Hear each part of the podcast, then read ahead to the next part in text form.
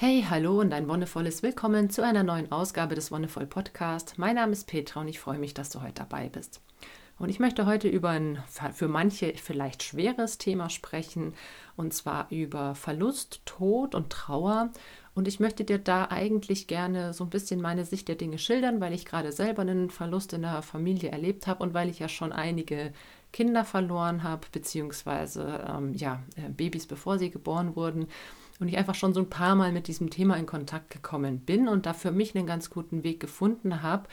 Aber jetzt gerade ist es auch einfach wieder aktuell, dadurch, dass wieder mal ein Trauerfall in der Familie ist. Das ist so, das ist in jeder Familie passiert das, das kommt und geht und ist Teil unseres Lebens.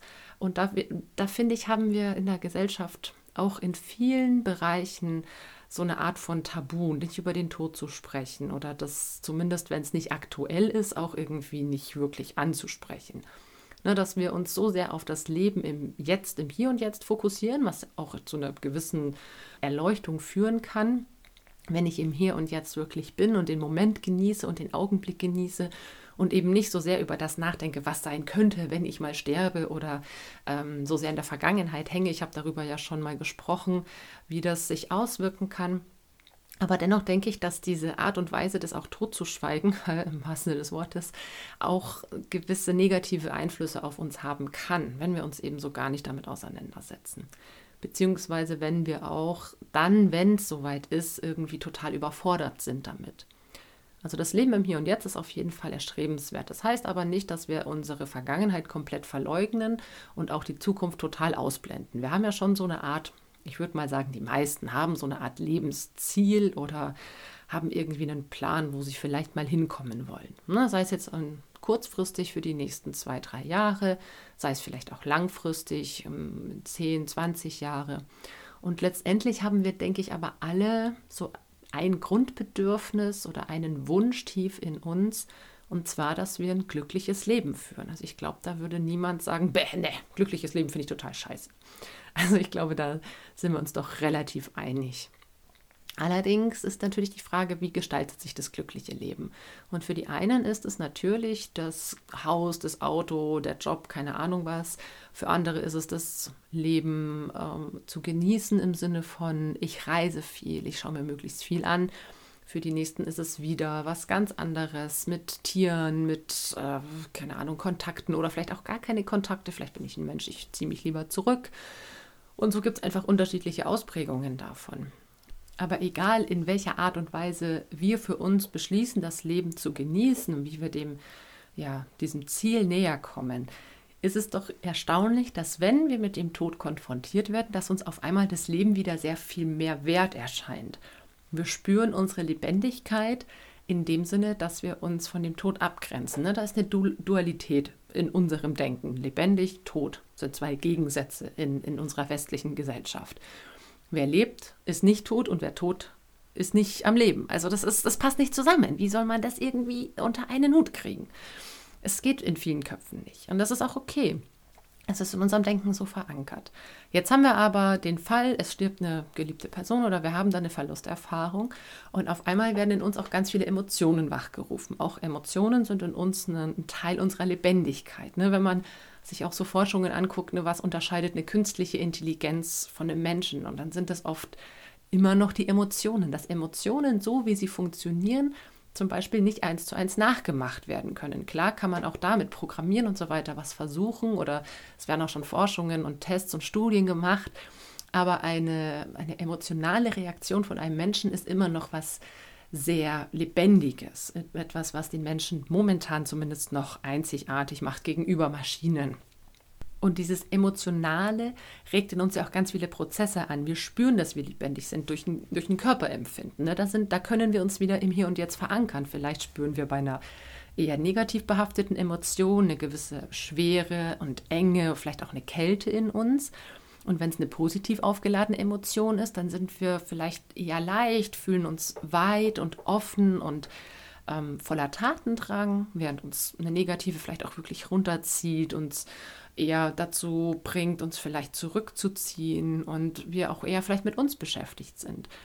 Und diese krass komplizierten Vorgänge im Körper, die werden über verschiedene Prozesse gesteuert.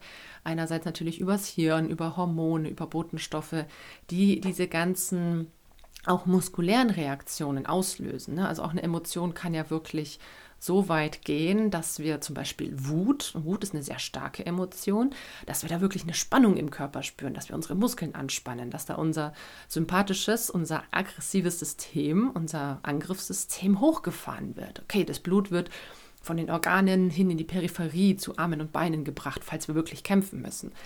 Also eine Trauer ist wie ein anderes Erlebnis, das heftige Emotionen auslöst, ein Zeichen unserer Lebendigkeit. Wenn wir uns da wirklich mal reinfühlen und mal versuchen, unseren Körper wahrzunehmen, dann ist das ein sehr, sehr intensives Erleben. Jetzt habe ich gesagt, in unserer westlichen Denke ist es eine Dualität, Leben und Tod, Sterben und lebendig sein. Es gibt andere naja, Philosophien oder Lebensanschauungen, wo der Tod nur ein Teil vom Leben ist. Und das finde ich eigentlich eine sehr schöne Perspektive dass wir als Menschen, darüber habe ich ja auch schon gesprochen, ein, eine bestimmte Form von Energie sind. Wir sind eine, eine Ausprägung des universellen Seins, dieses Einsseins, dieser, ja, vielleicht willst du es Macht nennen, Göttlichkeit, wie auch immer du das bezeichnen möchtest. Aber es gibt vielleicht sowas wie einen, ja, einen Zusammenhang. Und ich denke gerade so dieses verbunden sein, auch wirklich zu merken, es, es passieren Dinge einfach nicht immer nur aus Zufall, sondern vielleicht wirklich, weil wir alle irgendwie miteinander verbunden sind. Wir sind mit uns Menschen verbunden, wir sind aber genauso mit der Natur verbunden. Und wir sehen das ja jetzt auch im Umgang, wie wir mit der Welt so, ja, was wir da auch so an vielleicht ein bisschen schlechten Sachen produzieren. Wir sind natürlich abhängig auch voneinander. Wenn ich irgendwas tue, hat es Auswirkungen. Aber gleichzeitig ist mein Tun natürlich, wenn ich sage, ne, ich, ich tue etwas, dann ist ja das auch wieder eine Reaktion auf etwas anderes. Also wir sind auf der Handlungsebene auf jeden Fall verbunden. Das kann man relativ gut nachempfinden. Aber dass wir auf einer Seinsebene auch verbunden sind, das ist, denke ich, irgendwie was, was noch schwer begreifbar ist. Das war für mich auch ganz lange schwer begreifbar im Sinne von, dass ich es mit dem Verstand erfassen kann. Weil das ist etwas, wo ich, glaube ich, schon so ein paar Grenzen unseres Verstandes sehe. Also unser Verstand ist ein super Werkzeug, darüber habe ich gesprochen, dass der super coole Sachen machen kann, super schwierige Rechenaufgaben lösen kann, tolle Sachen erfinden kann. Aber um so wirklich in das vollständige, wahrhaftige Sein reinzukommen, da reicht die Verstandesebene einfach nicht aus. Und das ist halt auch die Frage, was passiert nach dem Tod?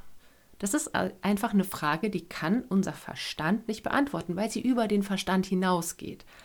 Und es gibt ähm, Völker, zum Beispiel die Inka waren da ganz krass, die ähm, haben einfach, um diese Verstandesebene zu überwinden, Rituale gehabt, wo sie sich dann in Trance versetzt haben, eben auch mit Rauschmitteln, um eine höhere Bewusstseinsebene zu erreichen, um dann mit den Göttern zu kommunizieren. Ja, das war für sie ein Sinnbild dafür, dass sie eben wieder in die Verbindung gehen mit dem Göttlichen, mit der Göttlichkeit und da so das eigene Menschsein so hinten anstellen und dann natürlich auch Nachrichten empfangen haben. Ich meine, wo diese Nachrichten dann herkamen oder wie das dann äh, umgesetzt wurde, das sind wieder andere Fragen. Ich meine, das können Eingebungen aus, de, aus deiner eigenen Intuition sein, dass du auf einmal, weil du nicht mehr im Verstand bist, Dinge anders betrachtest, vielleicht andere Gesichtspunkte auf einmal erfassen kannst, die du vorher mit dem Verstand einfach nicht begriffen hast. Oder es ist wirklich so, dass wir auf einmal eine Verbindung zum universellen Prinzip haben, das vorher einfach aufgrund unserer krassen Fokussierung auf den Verstand äh, so ein bisschen verschütt gegangen ist. Und da denke ich, können wir auch von Naturvölkern und ihren Ritualen noch ganz viel lernen. Viele ist das, äh, oder für viele ist das so spiritueller Humbug oder irgendwelche ähm, total, ähm, ja, vielleicht auch fast schon primitiven Praktiken, ne, mit den Göttern zu kommunizieren. Aber letztendlich machen wir das Gleiche jeden Tag. Unsere Götter sind halt vielleicht andere als die damaligen. Ne? Für manche ist es tatsächlich noch so eine Art christlicher Gott, für wieder andere ist es eben so ein universelles Prinzip von Bewusstsein, von Sein an sich. Und wieder andere haben vielleicht ganz andere Götter, woran sie glauben, ne, an welche Prinzipien sie glauben. Und ich denke, dass da ein großes Potenzial liegt, wenn wir uns einfach bewusst machen, dass unser Verstand da eine Grenze hat. Wir können auch mit so viel Forschung, wie wir wollen, können wir nicht herausfinden, was das Leben nach dem Tod bringt, was es da gibt Und es gibt eine sehr schöne, ähm, ja, ein sehr schönes Gleichnis, wo es um Wasserkäfer geht. Ne? Wasserkäfer, die halt im Wasser leben und immer nur so den Himmel durch diesen Wasserschleier hindurch beobachten. Und ab und zu kommt es halt vor, dass die ältesten Wasserkäfer so aus dem Wasser rauskrabbeln und dann nie wieder gesichtet werden. Und die Wasserkäfer verabreden sich, dass wenn das nächste Mal sowas passiert, weil die wollen ja irgendwie wissen, wo die hinkrabbeln und was dann los ist. Also verabreden sie sich, dass der nächste Wasserkäfer, der rauskrabbelt, zurückkommt und Bescheid sagt. Und natürlich, der nächste Käfer, der rauskrabbelt, ist natürlich der, der den Vorschlag gemacht hat. Und er spürt diesen Drang in sich. Ne? Er spürt, oh ja, ich, ich muss das tun, ich muss das tun. Und er weiß aber, ja, wenn ich draußen bin, dann muss ich unbedingt dran denken, auch wieder zurückzukrabbeln und ihnen Bescheid zu sagen, was denn da ist und ob ich vielleicht die anderen sogar gesehen habe.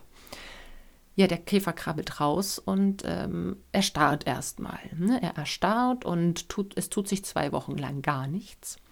Und auf einmal fängt dieser Käfer an, in der Hülle, in der er gesteckt hat, ne, die aufzubrechen und heraus aus dieser Hülle kommt eine Libelle.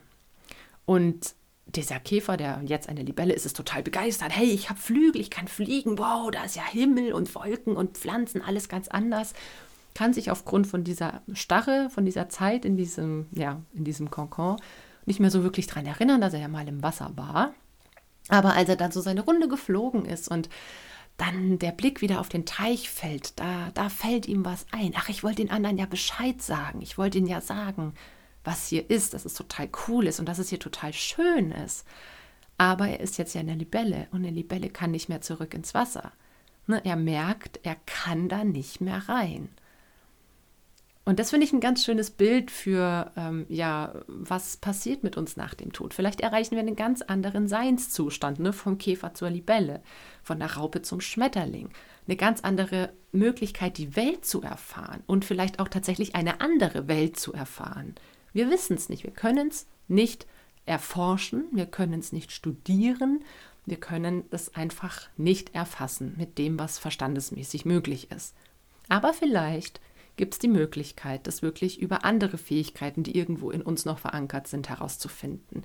Über Trance, über ähm, ja, vielleicht auch tatsächlich Bewusstseinserweiterung, egal in welcher Form. Es ist, denke ich, wichtig, dass wir uns dem nicht verschließen und sagen, boah, das sind irgendwelche esoterischen ähm, Idioten, die das machen. Nein, ganz und gar nicht. Das sind Menschen, die einfach versuchen, da ihre ihre Ebene, ihre Wahrnehmung zu erweitern und da für sich versuchen, einen Weg zu finden, für sich versuchen, Klarheit zu gewinnen. Weil letztendlich ist das das, was wir uns alle irgendwie erhoffen. Wir alle würden doch so gerne wissen, was da kommt. Was ist, wenn wir auf einmal die Augen schließen und für immer von diesem Planeten verschwinden? Oder tun wir das überhaupt? Na, also im Yoga gibt es die schöne Ansicht, dass wir haben im Yogischen, haben wir, es gibt die Vorstellung, dass wir zehn Körper haben. Also Verstand ist ein Körper, in drei geteilt, ne? der Positive Mind, Negative Mind, der neutrale Mind, äh, der Seelenkörper, also die Seele, die, die in dich einfährt in der Schwangerschaft. Dann äh, gibt es den Prana-Körper, wie viele Atemzüge du hast und so weiter. Und dieser Seelenkörper, also die, die Seele, die dich belebt, ne? die dich lebendig macht das ist etwas, das kommt quasi so aus, aus dem Äther, aus den, ja, aus den unendlichen Weiten des allgemeinen Bewusstseins. Da, das ist so ein Pool, wo die Seelen so ja, wandern, wo sie auf Inkarnation warten. Und in der yogischen Vorstellung ist es so, dass dann in der Schwangerschaft, so um den 120. Tag herum, eine Seele in das äh, Kind, in den Embryo einzieht.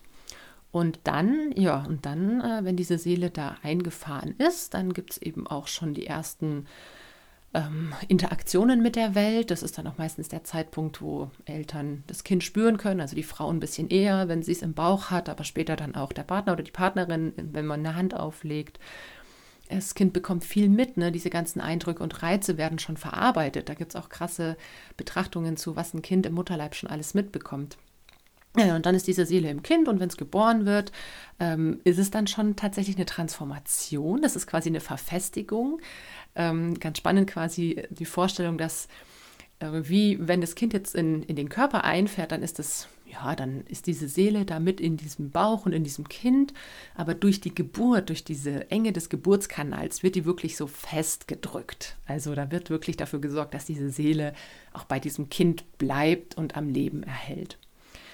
Und dann hast du halt den Fall, okay, ein Kind hat dann vielleicht ein langes Leben, wird jugendlich, erwachsen, alt und stirbt dann und dann zieht die Seele aus dem Körper wieder aus und geht wieder äh, zurück in den Äther, zurück zum allgemeinen Bewusstsein. Das ist so die Vorstellung.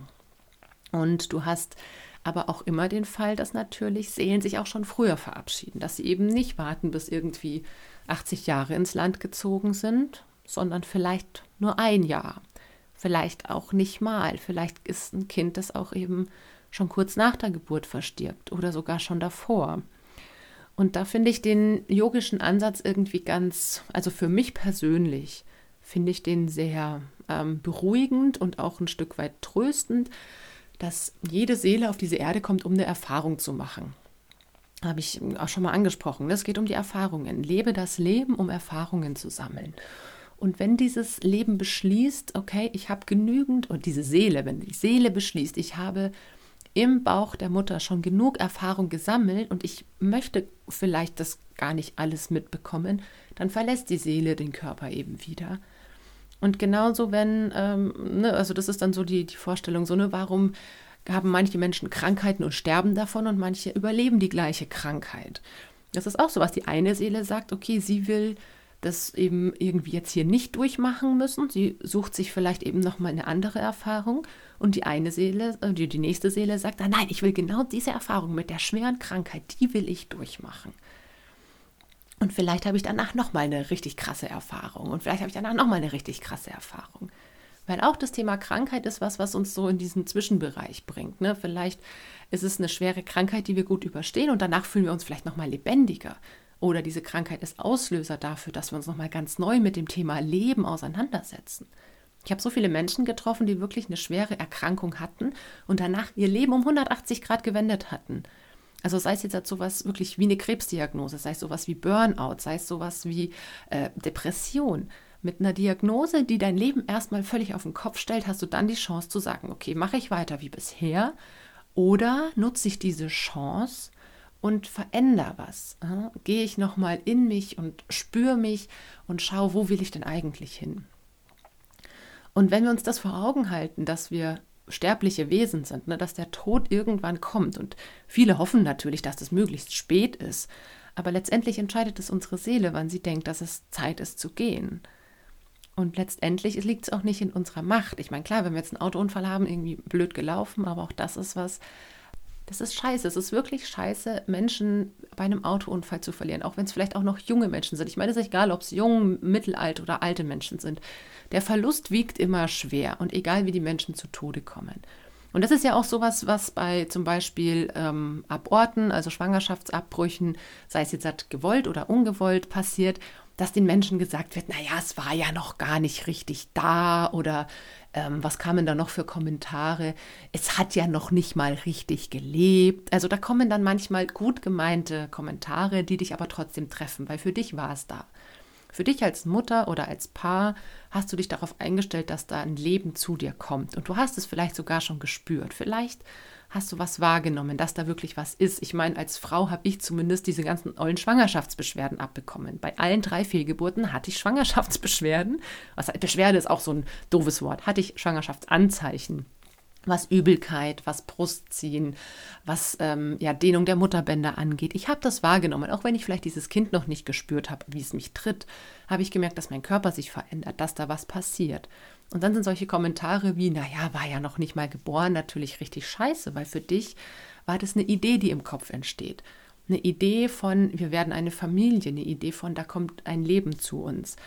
Und wenn das eben dann doch nicht der Fall ist, dann reißt es genau so ein Loch in dich rein. Dann ist da auf einmal eine Leere, wo vorher eine Idee war. Und deswegen habe ich so auch für mich irgendwie versucht, einen Weg zu finden, mit, mit so einer Verlusterfahrung umzugehen. Und für mich ist es tatsächlich sehr hilfreich gewesen zu sagen, okay, diese Seele, beziehungsweise diese drei Seelen, ähm, da haben sich einfach auch noch keine Seelen gefunden, die gesagt haben, sie wollen da einziehen. Und es war alles vor dem 120. Tag, das ist so, ich glaube, zwischen vierten und fünften Monat ist das ungefähr. Es hat sich noch keine Seele gefunden, die da eingezogen ist. Und für mich war das dann irgendwie auch ein beruhigender Aspekt. Ich meine, das kann man sehen, wie man will, und da kann man glauben, was man will. Und für mich war es so, okay, es war dieses Baby war einfach auch noch nicht für mich bestimmt. Das war nicht der richtige Zeitpunkt. Und deswegen ist es auch okay, das loszulassen. Und wenn jemand nach einem langen Leben stirbt, dann ist es sowieso, finde ich, natürlich auch schade, wenn die Person geht. Ich habe es jetzt gerade erst erlebt. Es ist zumindest bei mir gar nicht so sehr die Trauer, dass die Person nicht mehr da ist, sondern es ist diese extreme Dankbarkeit, dass ich bei dieser Person leben durfte oder eine Zeit meines Lebens mit dieser Person verbringen durfte. Das ist eine ganz krasse Dankbarkeit, die ich, wo ich gemerkt habe, boah, das ist was auch bei lebenden Personen ist mir das dann bewusst geworden. Boah, ich bin so dankbar, dass ich die Eltern hatte, die ich hatte. Ich bin so dankbar, dass ich die anderen Menschen um mich herum habe. Wie schön ich es eigentlich gehabt habe. Klar gibt es auch immer wieder Momente, wo man sich damals gedacht hat, alles doof, gerade in der Pubertät. Aber ich habe diese unglaublich tiefe Dankbarkeit gespürt, die, die sich auf diesen Menschen einfach bezogen hat. Boah, vielen, vielen Dank, dass du in mein Leben getreten bist oder dass ich in deins getreten bin, dass wir uns getroffen haben, dass unsere Seelen zueinander gefunden haben und wir miteinander eine gute Zeit hatten.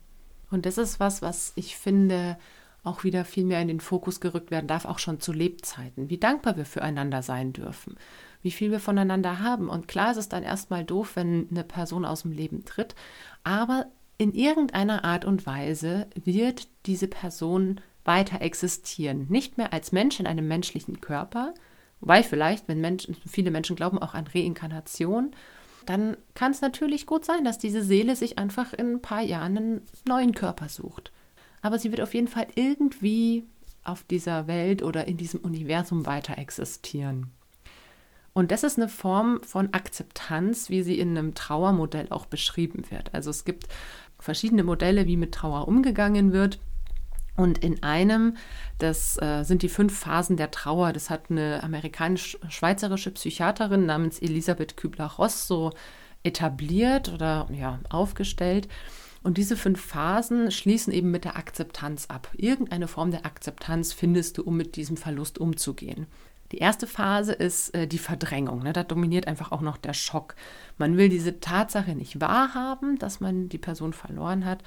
Vielleicht leugnet man sogar den Fakt und vor allem stürzt man sich in Ablenkung das ist was, was eben dann auch ganz viele tun. So, okay, ja, ich muss jetzt irgendwie die Beerdigung vorbereiten und ich muss Blumen bestellen und ich muss mich darum kümmern, dass irgendwie Wohnung und Auto verkauft werden.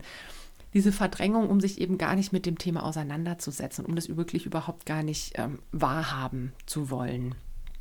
Das zweite ist die Wut. Und das habe ich sehr, sehr, sehr, sehr stark erlebt bei meinen zwei ersten Fehlgeburten da war ich wirklich krass wütend, weil der Tod auf einmal zur Realität wird. Man hat nicht mehr dieses, ah, okay, ja, da ist jemand gestorben, ich mache was anderes. Man realisiert es wirklich, okay, diese Person oder dieses Leben ist nicht mehr da. Dann fallen Schuldzuweisungen entweder auf sich selbst, also das kenne ich wie gesagt ganz, ganz arg, ich war wütend, dass ich zum Beispiel, ob ich irgendwas falsch gemacht habe. Ich habe mir gedacht, boah, bist du blöd. Du hast irgendwie in der vierten Woche, als ich es noch nicht wusste, hast du noch ein Bier getrunken. Wie, wie bescheuert bist du eigentlich? Dann gleichzeitig aber auch auf andere Personen. Hey, warum hat die Frauenärztin das nicht erkannt? Oder warum haben die mich im Krankenhaus so schlecht behandelt? Und also diese Wut ist so diese zweite Phase, wo man dann einfach die Schuld sucht und zuweisen möchte. Allerdings ist die Wut, auch wenn es bei uns ein ziemlich negatives Gefühl ist oder negativ behaftet, kann ein positiver Katalysator sein. Denn diese Emotion trägt dazu bei, dass man eben aktiv die Trauer verarbeitet und so ein bisschen auch aus dieser Hilflosigkeit rauskommt, die viele haben. Die dritte Phase ist dann die Verhandlung.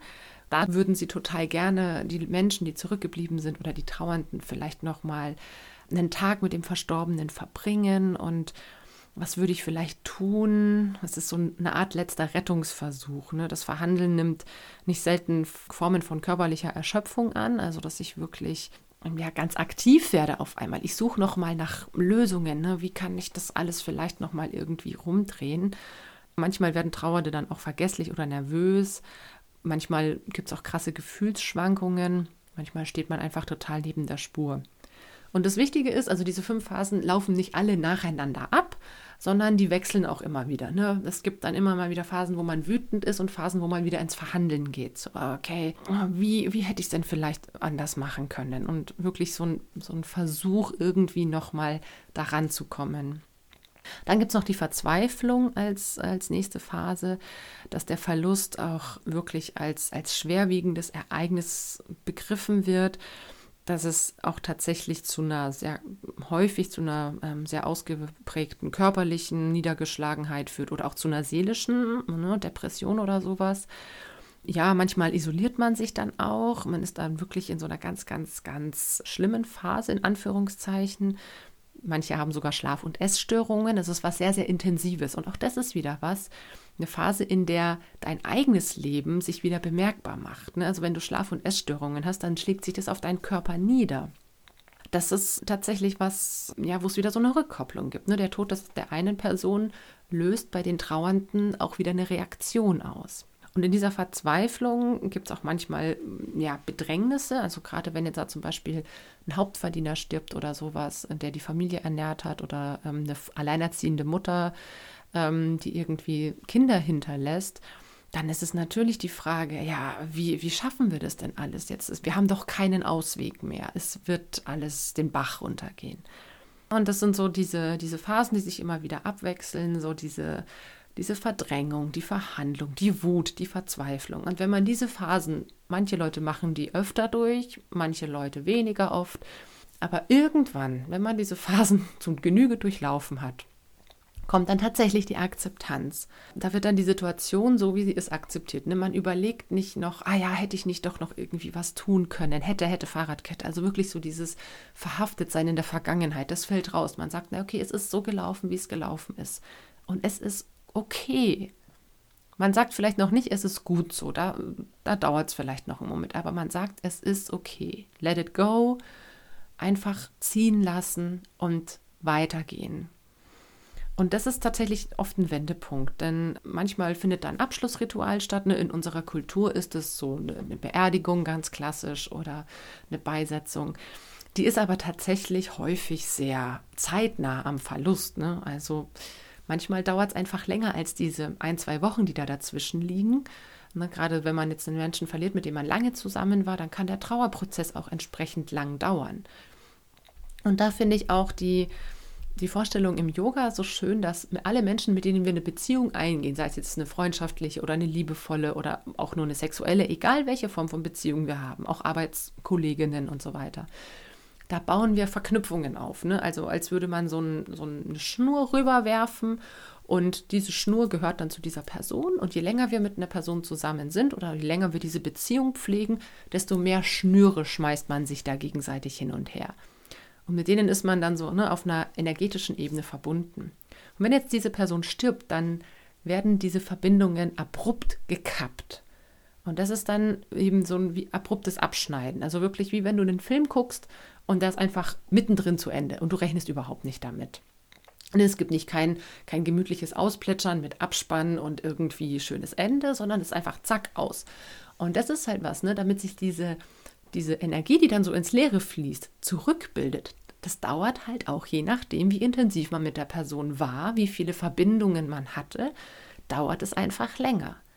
Ja, wenn es jemand war, Arbeitskollege, Arbeitskollegin, da hatte man jetzt seit, im übertragenen Sinn nur einen so einen Energiekanal, den, mit dem man verbunden war, dann dauert es nicht so lang, wie wenn es jemand ist, mit dem man 30 Jahre seines Lebens geteilt hat.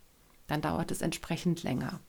Und dann ist es auch nochmal ganz wichtig, tatsächlich, auch wenn eine Beerdigung oder eine Beisetzung oder was auch immer für ein Abschiedsritual schon früher war, ne, zeitnah am Tod, dann ist es irgendwie trotzdem nochmal ganz schön, dann zu sagen, okay, jetzt komme ich zurück in meine alte Stärke. Ich akzeptiere diesen Verlust, ich akzeptiere die neue Situation, dann für sich selbst einfach nochmal ein Ritual zu machen und es irgendwie wieder ja, abzuschließen und in eine neue Phase zu gehen.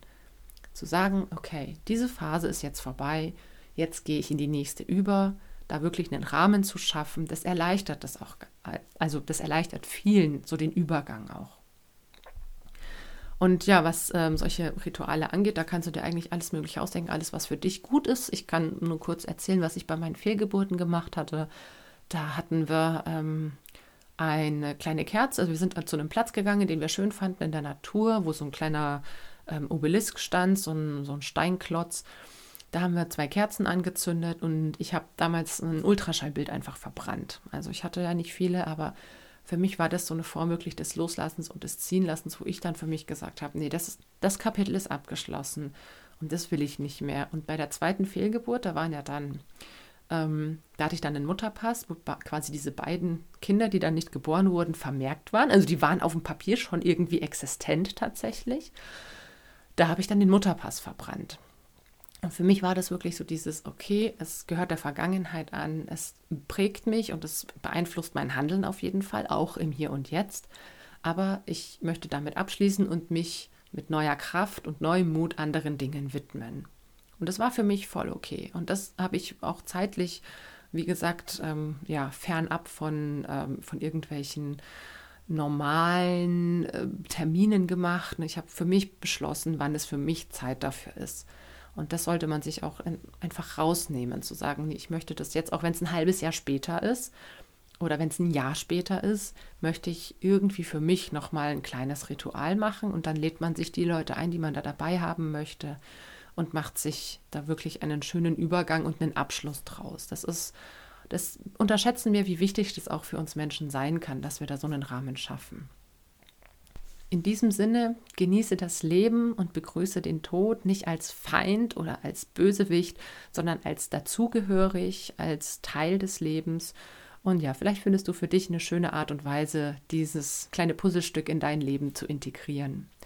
Und damit war es das für heute. Vielen Dank, dass du dabei warst. Danke fürs Zuhören. Und wie immer, wenn dir die Folge gefallen hat, dann lass gern einen Kommentar oder eine Bewertung da oder teil die Folge auch gern. Wir hören uns dann in ein paar Wochen wieder. Bis dahin wünsche ich dir alles, alles Gute und noch einen wonnevollen Tag.